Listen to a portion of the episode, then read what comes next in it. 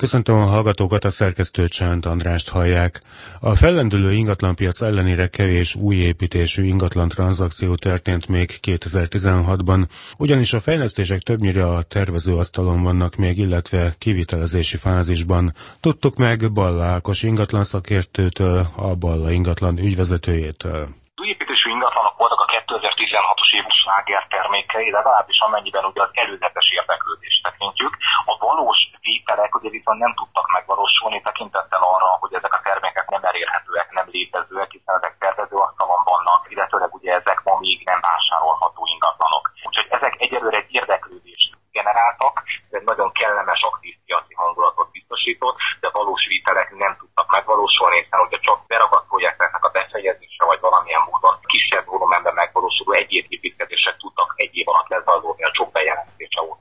A korszerű építési technológiánk és a szigorodó építési szabályozás miatt a vásárlók számára sok vonzereje van az új építésű ingatlanoknak.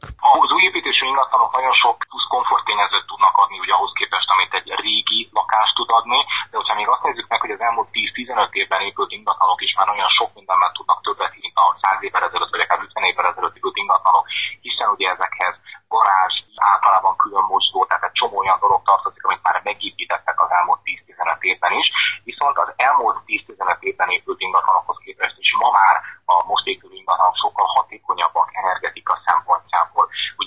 Design, anyaghasználat, a homlokzaton, a belső tereken lényegesen változott, és nagyon sokat tanultak a fejlesztők a korábbi hibákból. Hála Istennek a technológia fejlődésének köszönhetően, és a szigorodó szabványoknak köszönhetően azt kell, hogy mondjam, hogy ma már magas minőségű és műszakilag értékálló ingatlan jön létre.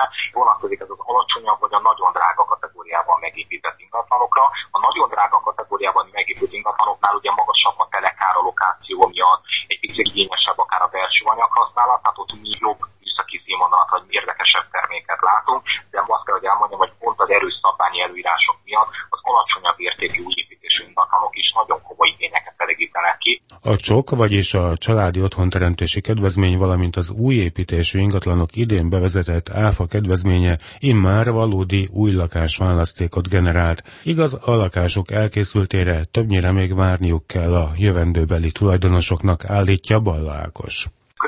Évvel ezelőtt történtek olyan kormányzati bejelentések, hogy a szupercsok, illetve az áfa csökkentés, ami ugye előcsalta azokat a projekteket, amiket a fejlesztők nem indítottak volna el, és generálta az idejének a vásárlásait. De ennek köszönhetően, hogy ez egy évvel ezelőtt történt, az elmúlt egy év nem építkezéssel telt a budapesti lakáspiacon, hanem tervezéssel, engedélyeztetéssel, előkészítéssel, és körülbelül egy évvel egésznek az elindítása után, amíg ott vagyunk, hogy nem nagyon látunk toronydalukat vagy építkezéseket a városban. Mindenki nagyjából a jövő év első negyedév után fog kezdeni a beruházásaival, és a legelső befejezések a jövő év végére, de inkább a következő, tehát a 2018-as évnek várhatóak.